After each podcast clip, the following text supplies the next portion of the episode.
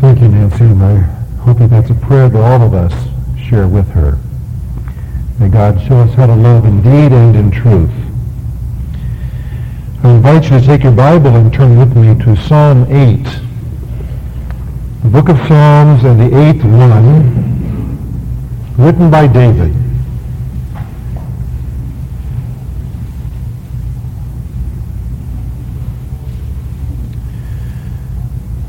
O Lord, our Lord, how majestic is thy name in all the earth, who hath displayed thy splendor above the heavens. From the mouth of infants and nursing babes thou hast established strength because of thine adversaries, to make the enemy and the revengeful cease.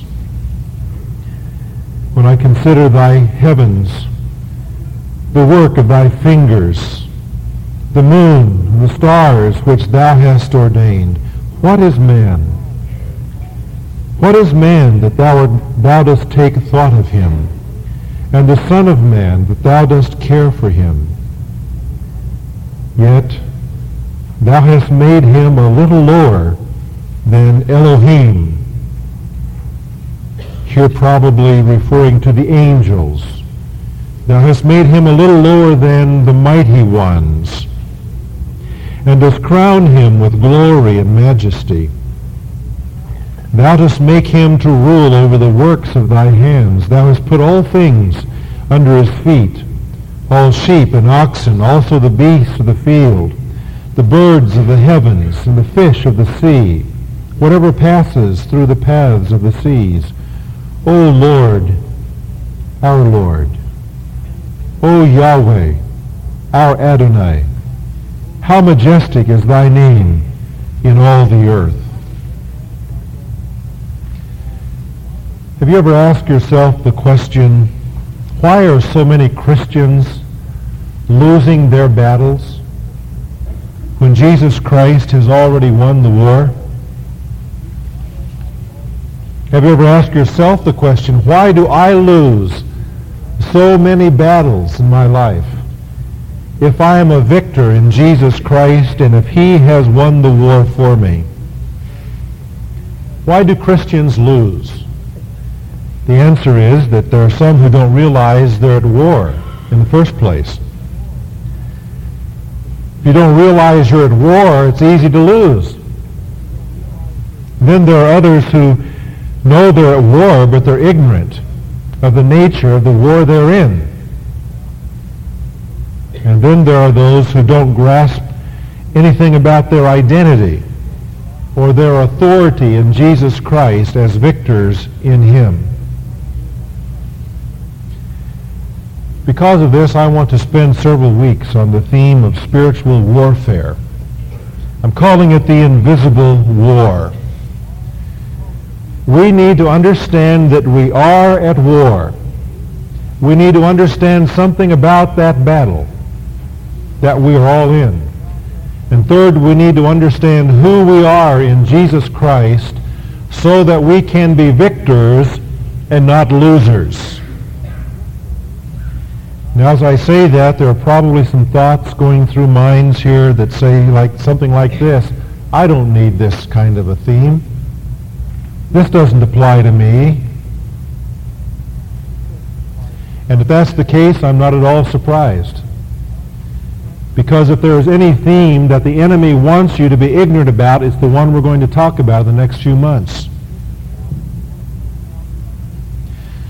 Today we're going to look at a foundational truth, a biblical view of reality. This foundational message will help us to understand why the idea of spiritual warfare seems so foreign to us.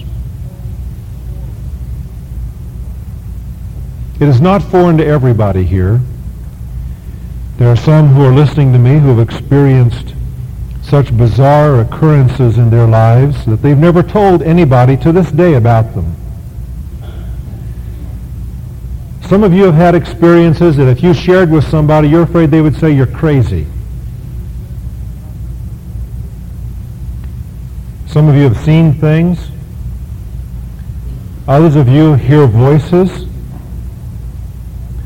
A survey was done on college campuses, Christian college campuses some time ago, and it revealed that a great number of those students hear voices on a regular basis. But you've never told anybody that unless they label you as nuts or psychotic or schizophrenic or some other label. Where do these things come from? How do you explain the bizarre things that happen to us? The answer is found in spiritual warfare. This invisible war that is taking place around us all the time. We are not born with an understanding of reality. We learn what the world is like as we grow up, or at least we come to a perception of what the world is like. Our problem is that our perception of reality may not be true. What happens when a person or a whole generation grows up learning lies? The resulting view of reality is inaccurate and false. Reality is unreal. It doesn't truly fit. But that perception that the person has is that it's reality. Let me illustrate it this way. We have an airplane pilot sitting in the cockpit. He's flying in the clouds. He can't see a thing out there, and so he is doing what he's been trained to do. He's relying on his instruments. But his instruments have not been calibrated properly. They weren't set right. And so he's flying along thinking everything is just great. His reality is inside that cockpit. He's going by the instruments that he's learned to trust. He doesn't realize they're not set according to what is true. The result of that is tragedy. And I want to submit to you that we have, for the most part, a whole generation or more in our nation that has been raised on lies and thinks it perceives reality when in fact it is lost. It has lost its way and everything's fine inside the cockpit, but one of these days, true reality, real reality, is going to appear. And then it's going to be too late. There's going to be disaster. Charles Kraft writes, we see the world, both physical and all other aspects of it, as we have been taught to see it. It is part of our worldview to assume that our way of seeing the world is right. We from Western nations bordering the North Atlantic have been taught or allowed to assume that our perception of reality is the same as the absolute reality itself. This is the problem of worldview. As we think about worldview, what does that word mean? It's not a very difficult concept, really. A worldview is the grid by which we interpret what happens to us. As I said before, we're not born with that grid. It forms as we grow up. Based upon that grid, we then interpret things that we see and hear and experiences we have according to that worldview. A worldview is a framework for us understanding the world around us. There are four worldview questions which, if you answer, will expose what your worldview really is. First of all, what is real? What is real? Secondly, who am I? Third, what is the world about? And four, how do I explain events? Now, if you think about those four questions and write down answers, you will uncover what your worldview really is. And I want you to know that your worldview is very important because it influences everything about your life. Your worldview influences everything about your life. That's why it's so important that your worldview align with the Word of God. Now, as we think about this, I want us to consider this morning first some worldview alternatives. Basically, there are two views of the world. There's the spiritualistic view and the materialistic view. Those accepting the spiritualistic view believe that ultimate reality is spiritual and not physical or material. Ultimate reality is spiritual. That's where it gets its name. Now, whether that ultimate spiritual reality is a personal God, as in the Christian view, or it's an impersonal God, as the Buddhists view it, the concept is, the commonality is that ultimate reality is spiritual and immaterial most of the 5 billion people in the world hold to some form of the spiritualistic worldview. Major religions of the world have this basic view in common. Even though there may be vast differences in their other theology, underneath it, they have this worldview that ultimate reality is found in the immaterial world, in the spiritual world. Now get, let me give you some examples of those who accept the spiritualistic worldview. First, there are those who believe in animism. This is the most common worldview. It is the belief of tribal peoples of the world, and it is the belief of Islam, as a matter of fact. Animism. The idea is that spirits inhabit all things. The rocks and the trees and the water and that chair and that light up there, spirits inhabit everything.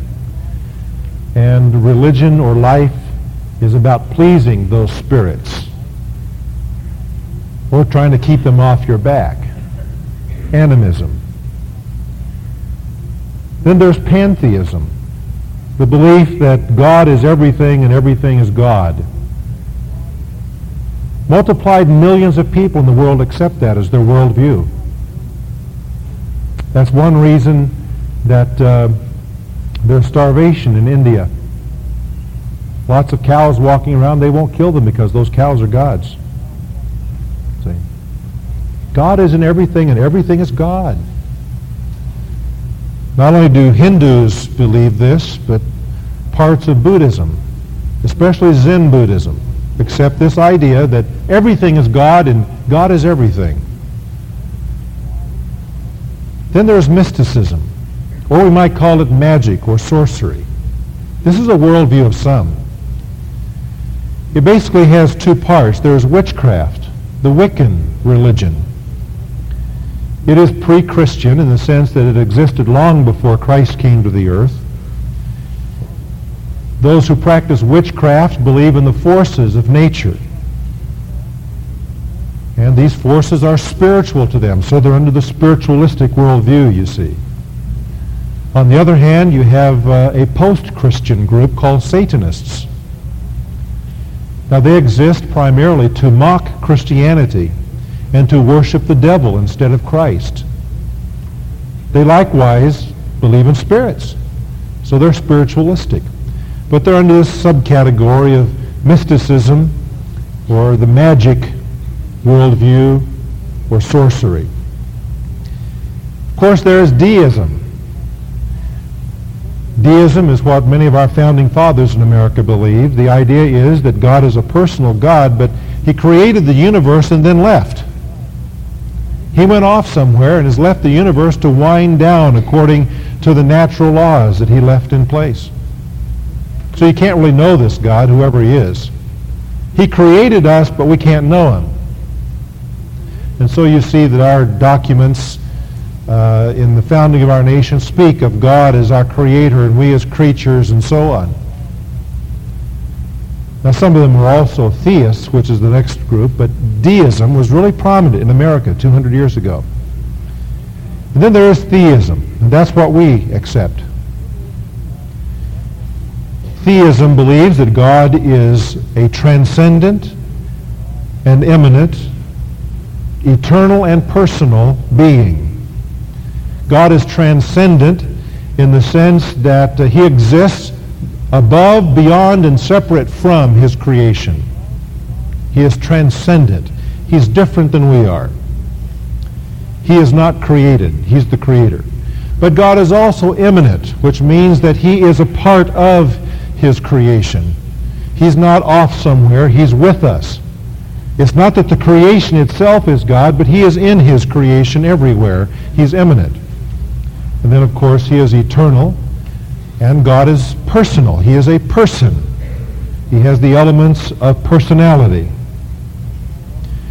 So those are some of the subviews that fall under spiritualistic worldview. You didn't know there were so many, did you?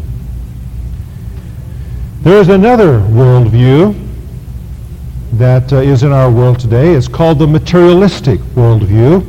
And as you might expect, it's just the opposite of what I've described. Those who are materialists believe that ultimate reality is in material things, in physical things, not in the spiritual. The children of the materialistic worldview include uh, communism or Marxism, atheism, and the one that controls our culture, evolutionism. Dr. Ed Murphy says that there are five important conclusions that result from the materialistic worldview of reality. Number one, the universe is a cosmic accident that has no ultimate purpose. And so astronomers discover that the universe, they say, is billions and billions of years old. Matter has always existed. It exploded into its present form, and someday it's going to come back together, but matter has always been here. And it's all just accidental. We don't understand where it came from. It has no purpose to us at all. Secondly, human life is a biological accident that has no ultimate significance. Our ancestors washed up on some primordial shore and began evolving, and so here we are today. And it's all accidental. There is no real significance to human life beyond that. Third, life ends forever at death for each individual form of life, including humans. In other words, when you die, that's it. There's nothing beyond that. That's the materialistic worldview. Fourth,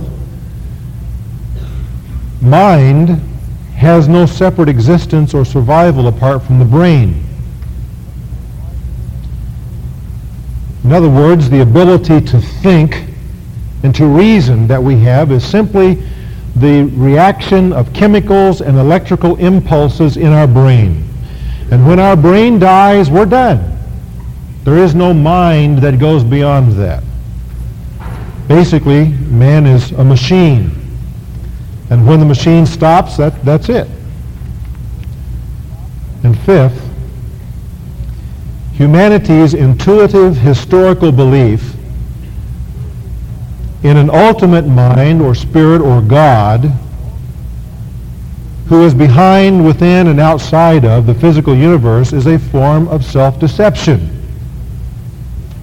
In other words, if you accept the Christian viewpoint, you are self-deceived. And until the last two months, this has been the position, the official position of psychiatry and psychology. If you believe the Christian world viewpoint, you have a mental illness.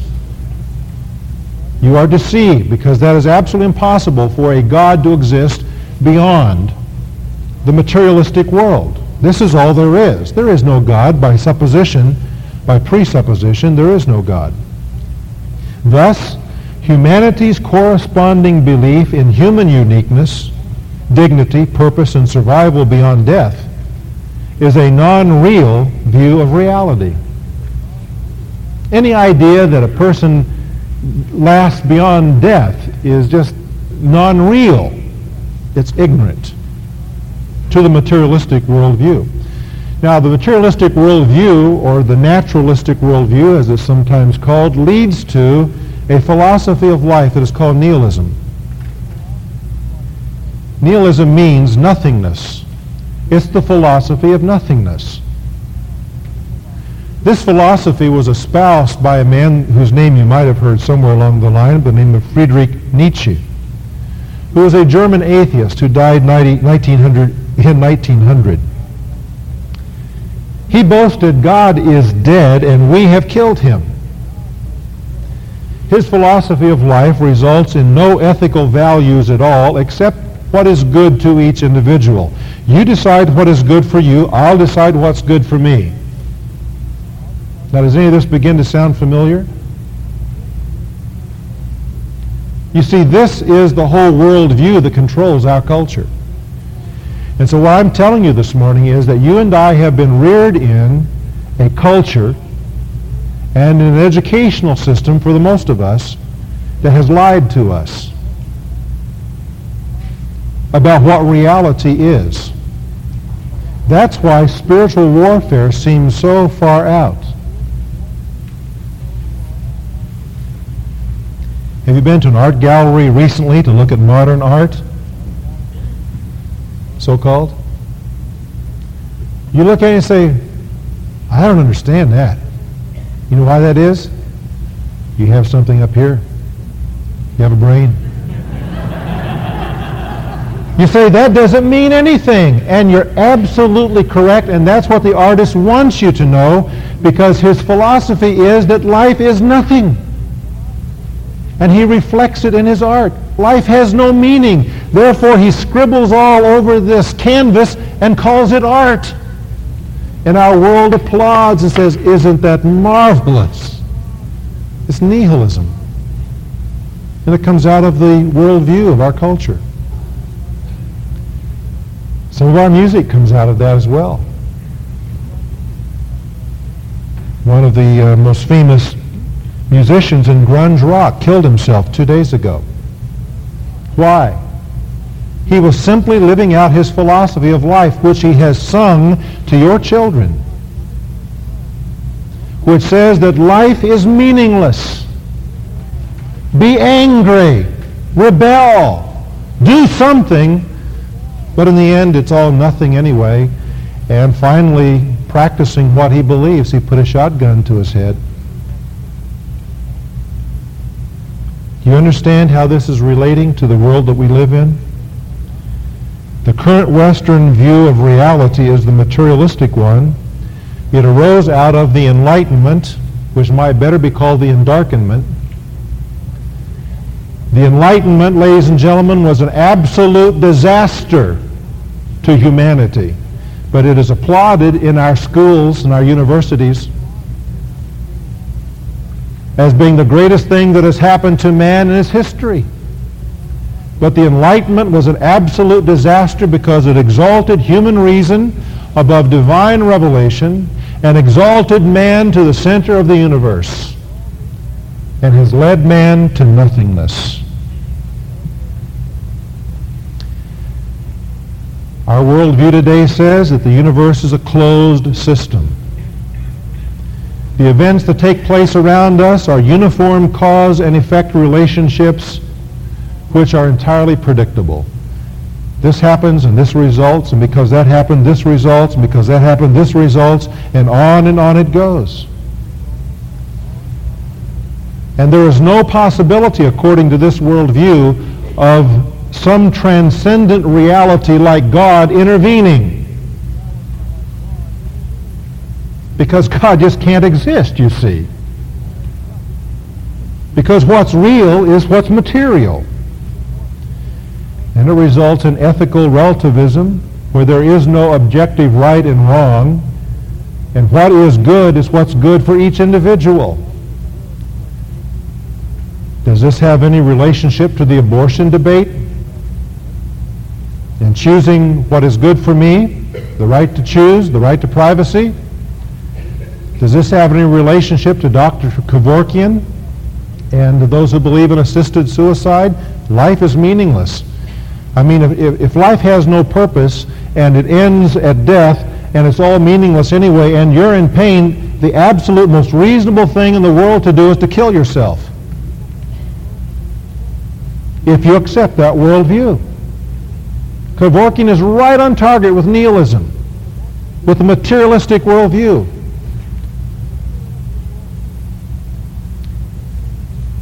Maybe this helps you understand a bit of what you see happening in our culture, and you're trying to say, where in the world is this stuff coming from? Well, though we have been taught these kinds of lies, many of us have also been taught the Bible through the years, and so we have enough of that that this other stuff doesn't make sense. But for those who have not had the Bible, all of this other stuff just fits right in. It's all they know. They're the pilot in the cockpit. Their instruments are wrong. They're flying to disaster and don't even know it.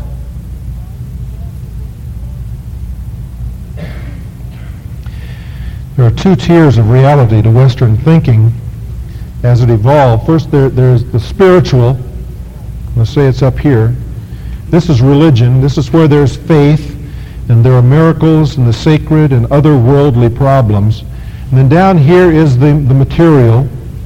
Here is science. Here is sight and experience, the natural order, that which is secular, and this worldly problems. The Western worldview separated these two through the Enlightenment. And now has come to the point of declaring what is up here in the spiritual as being mythical. It doesn't really exist.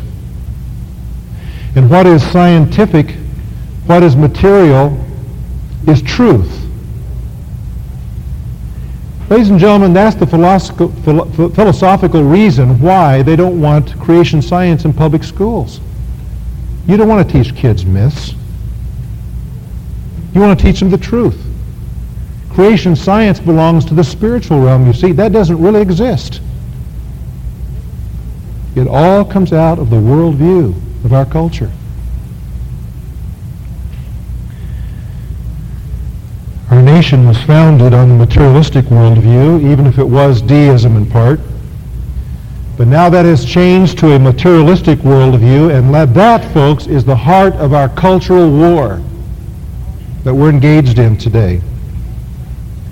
Now, I don't have time to talk about it except to mention it, but there is a new worldview that is emerging very rapidly in the last 10 years. You see, the nihilism and the materialism that the West has adopted has led to nothingness, quite naturally. And that doesn't satisfy the heart. We, we are created for something more than that, though they don't want to say it in those terms. And so there is a, a new worldview emerging called the New Age worldview. And it is sweeping into our public schools. Do you know that there's curriculum in some public schools today teaching them how to have spiritual experiences? Except it's seances how to curse somebody under witchcraft. You see, there in, under New Age, there is again a wedding of the spiritual and the material in the Western worldview, except they're tying in to the dark side of what is spiritual instead of God. Well, having talked about the false alternatives, let's talk about the worldview actuality before we go. We get this out of Psalm 8. What is the truth? How ought we to see the world from a biblical perspective? If some of what I have picked up as I have grown up is an error, how do I get that flushed out and begin to live on what is biblical? We don't have time to uh, expound the psalm, but just look at it with me and notice, first of all, that there is a spiritual reality. Oh, Yahweh, God's personal name. Our Adonai, God's title of greatness. How excellent is your name. There's God. And not only is there God, but there are angels, according to verse 5. God has created man a little lower than the angels. They're part of the spirit realm too. Is there material reality in the biblical worldview? Yes. He talks about the field and the seas and fish and all kinds of animals. So there's animate and inanimate physical reality. So you've got these two again. What brings them together? The answer is humanity. You see, man is part spiritual and part physical. We are made by heaven out of the elements of the earth. So we link together the spiritual and the physical. That's the biblical view of reality. The result is that we are affected by what happens in both of these other dimensions. We are affected by what happens in the spiritual realm, which the Bible, in Ephesians at least, calls the heavenlies. And we are affected by what happens on the earth. We are related to both realms. We learn of the spiritual through revelation from God, the Bible. We learn of the material by science and our senses. That is the worldview actuality. Spiritual, material, and humanity linked to both of them. Now, let's try to close with some applications of this worldview. To do that, let's go back to our four worldview questions. The first question is, what is real? What does our culture say? What is real is what is material. The Bible says what is real is God. God being defined as an infinite, eternal, supreme, and personal spirit who has disclosed himself to man through the Bible, as well as through his creation, history, conscience, and ultimately in the incarnation of the Logos, the Word, Jesus Christ. So what is real? The answer is very simple and extremely profound. God. There is where we begin with our presuppositions and our worldview. God is what is real. He is the ultimate reality. Second question, who am I? Well, according to the psalm, we are made by God. He has made us a little lower than the angels.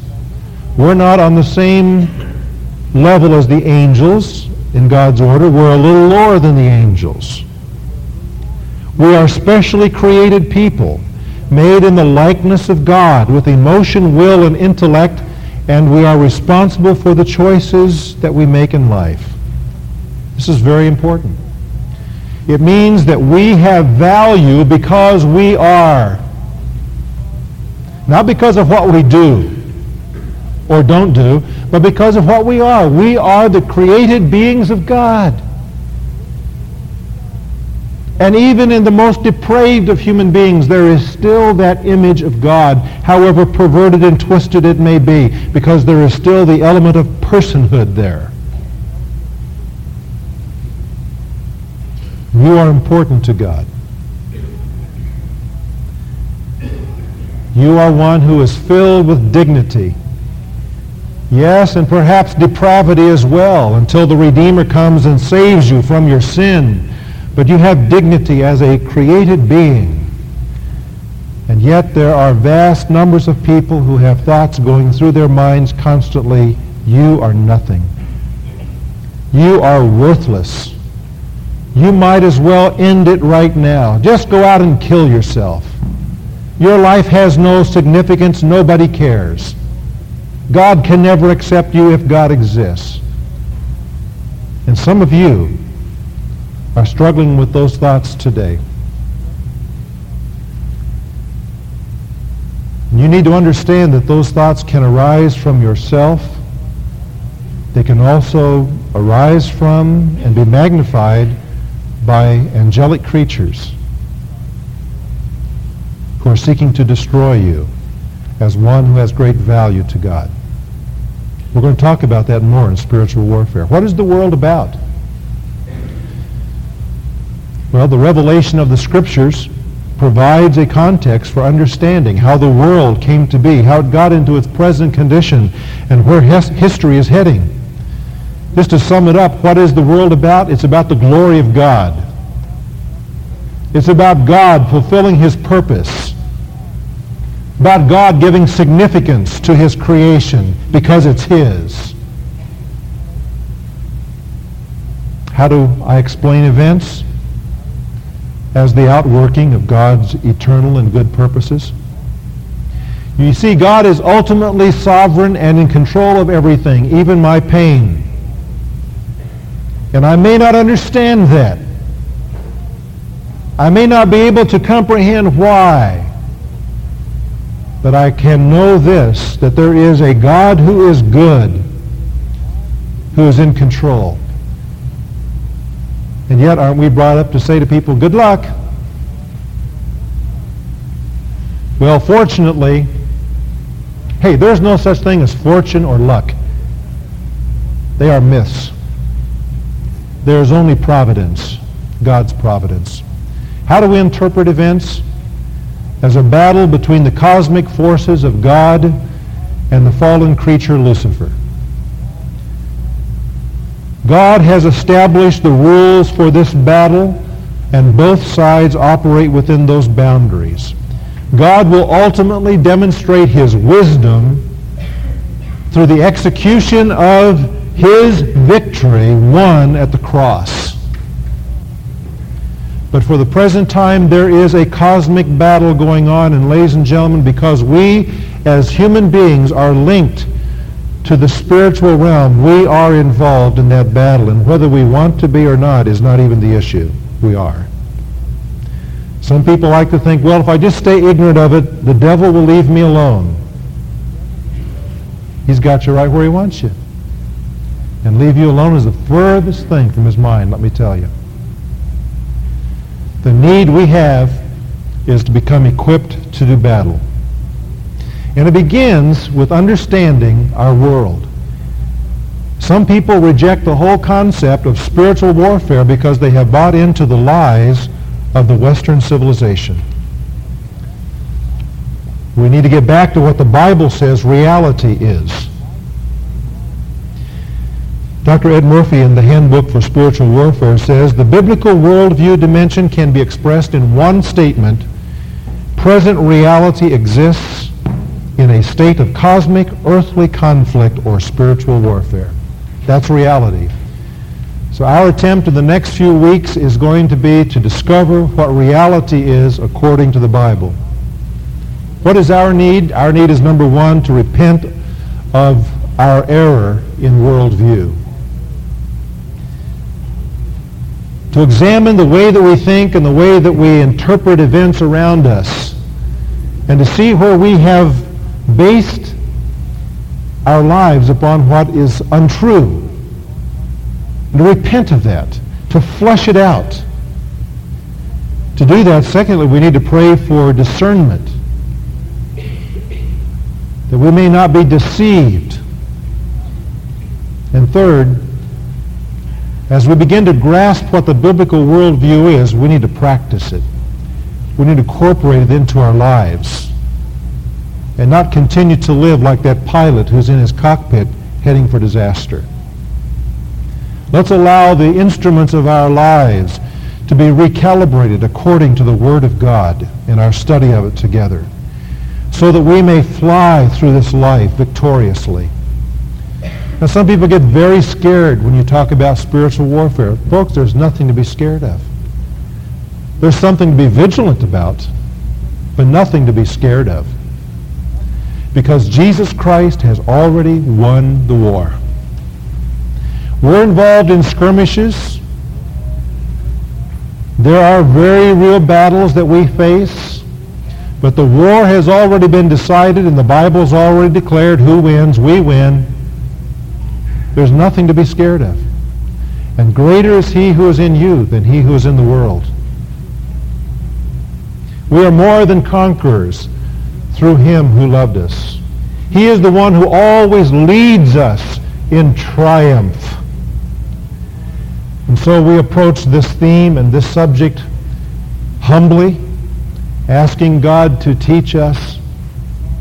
But we also approach it with confidence, knowing that in Jesus Christ we are victors because he is the victor. And that as we get equipped to win, to, to, uh, to fight this battle, we will win some of the battles that we constantly lose now. That's my goal, and I hope you share that with me. Our God is a God who reigns. He is an awesome God. He is majestic above the heavens. Let's worship him right now. Oh Lord, Yahweh, our Lord, how majestic is your name in all the earth. Lord, in principle, we do at this moment repent of the false ideas that we have gleaned as we have grown up. Show us where we have believed lies and built our lives on them. And we pray that as we learn what true reality is, that we will know how to incorporate that and will do so, so that our lives will be based upon the truth. We worship you as the one who is the victor. And we press on in our search for the truth because you have commanded us to do that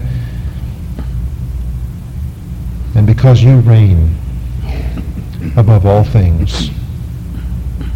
Amen. Let's stand together and sing of our awesome God.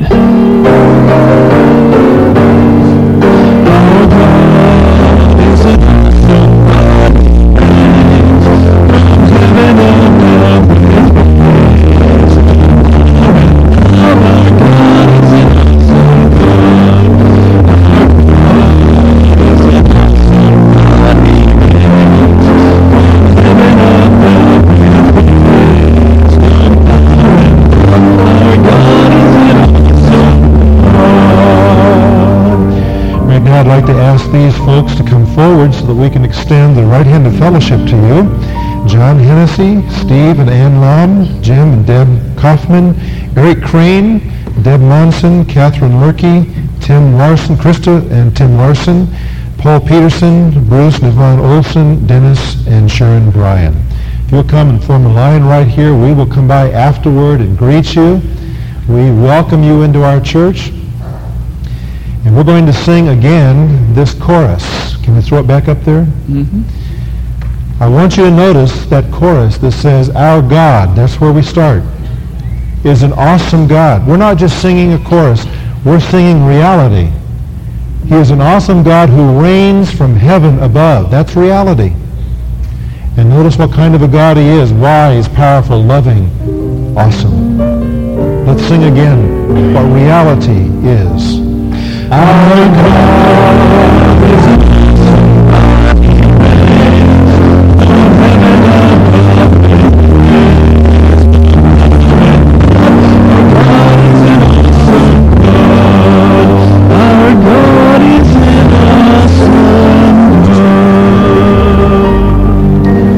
Bless you. Thank you for being here and come by and greet these new members right after you have been dismissed. God bless you.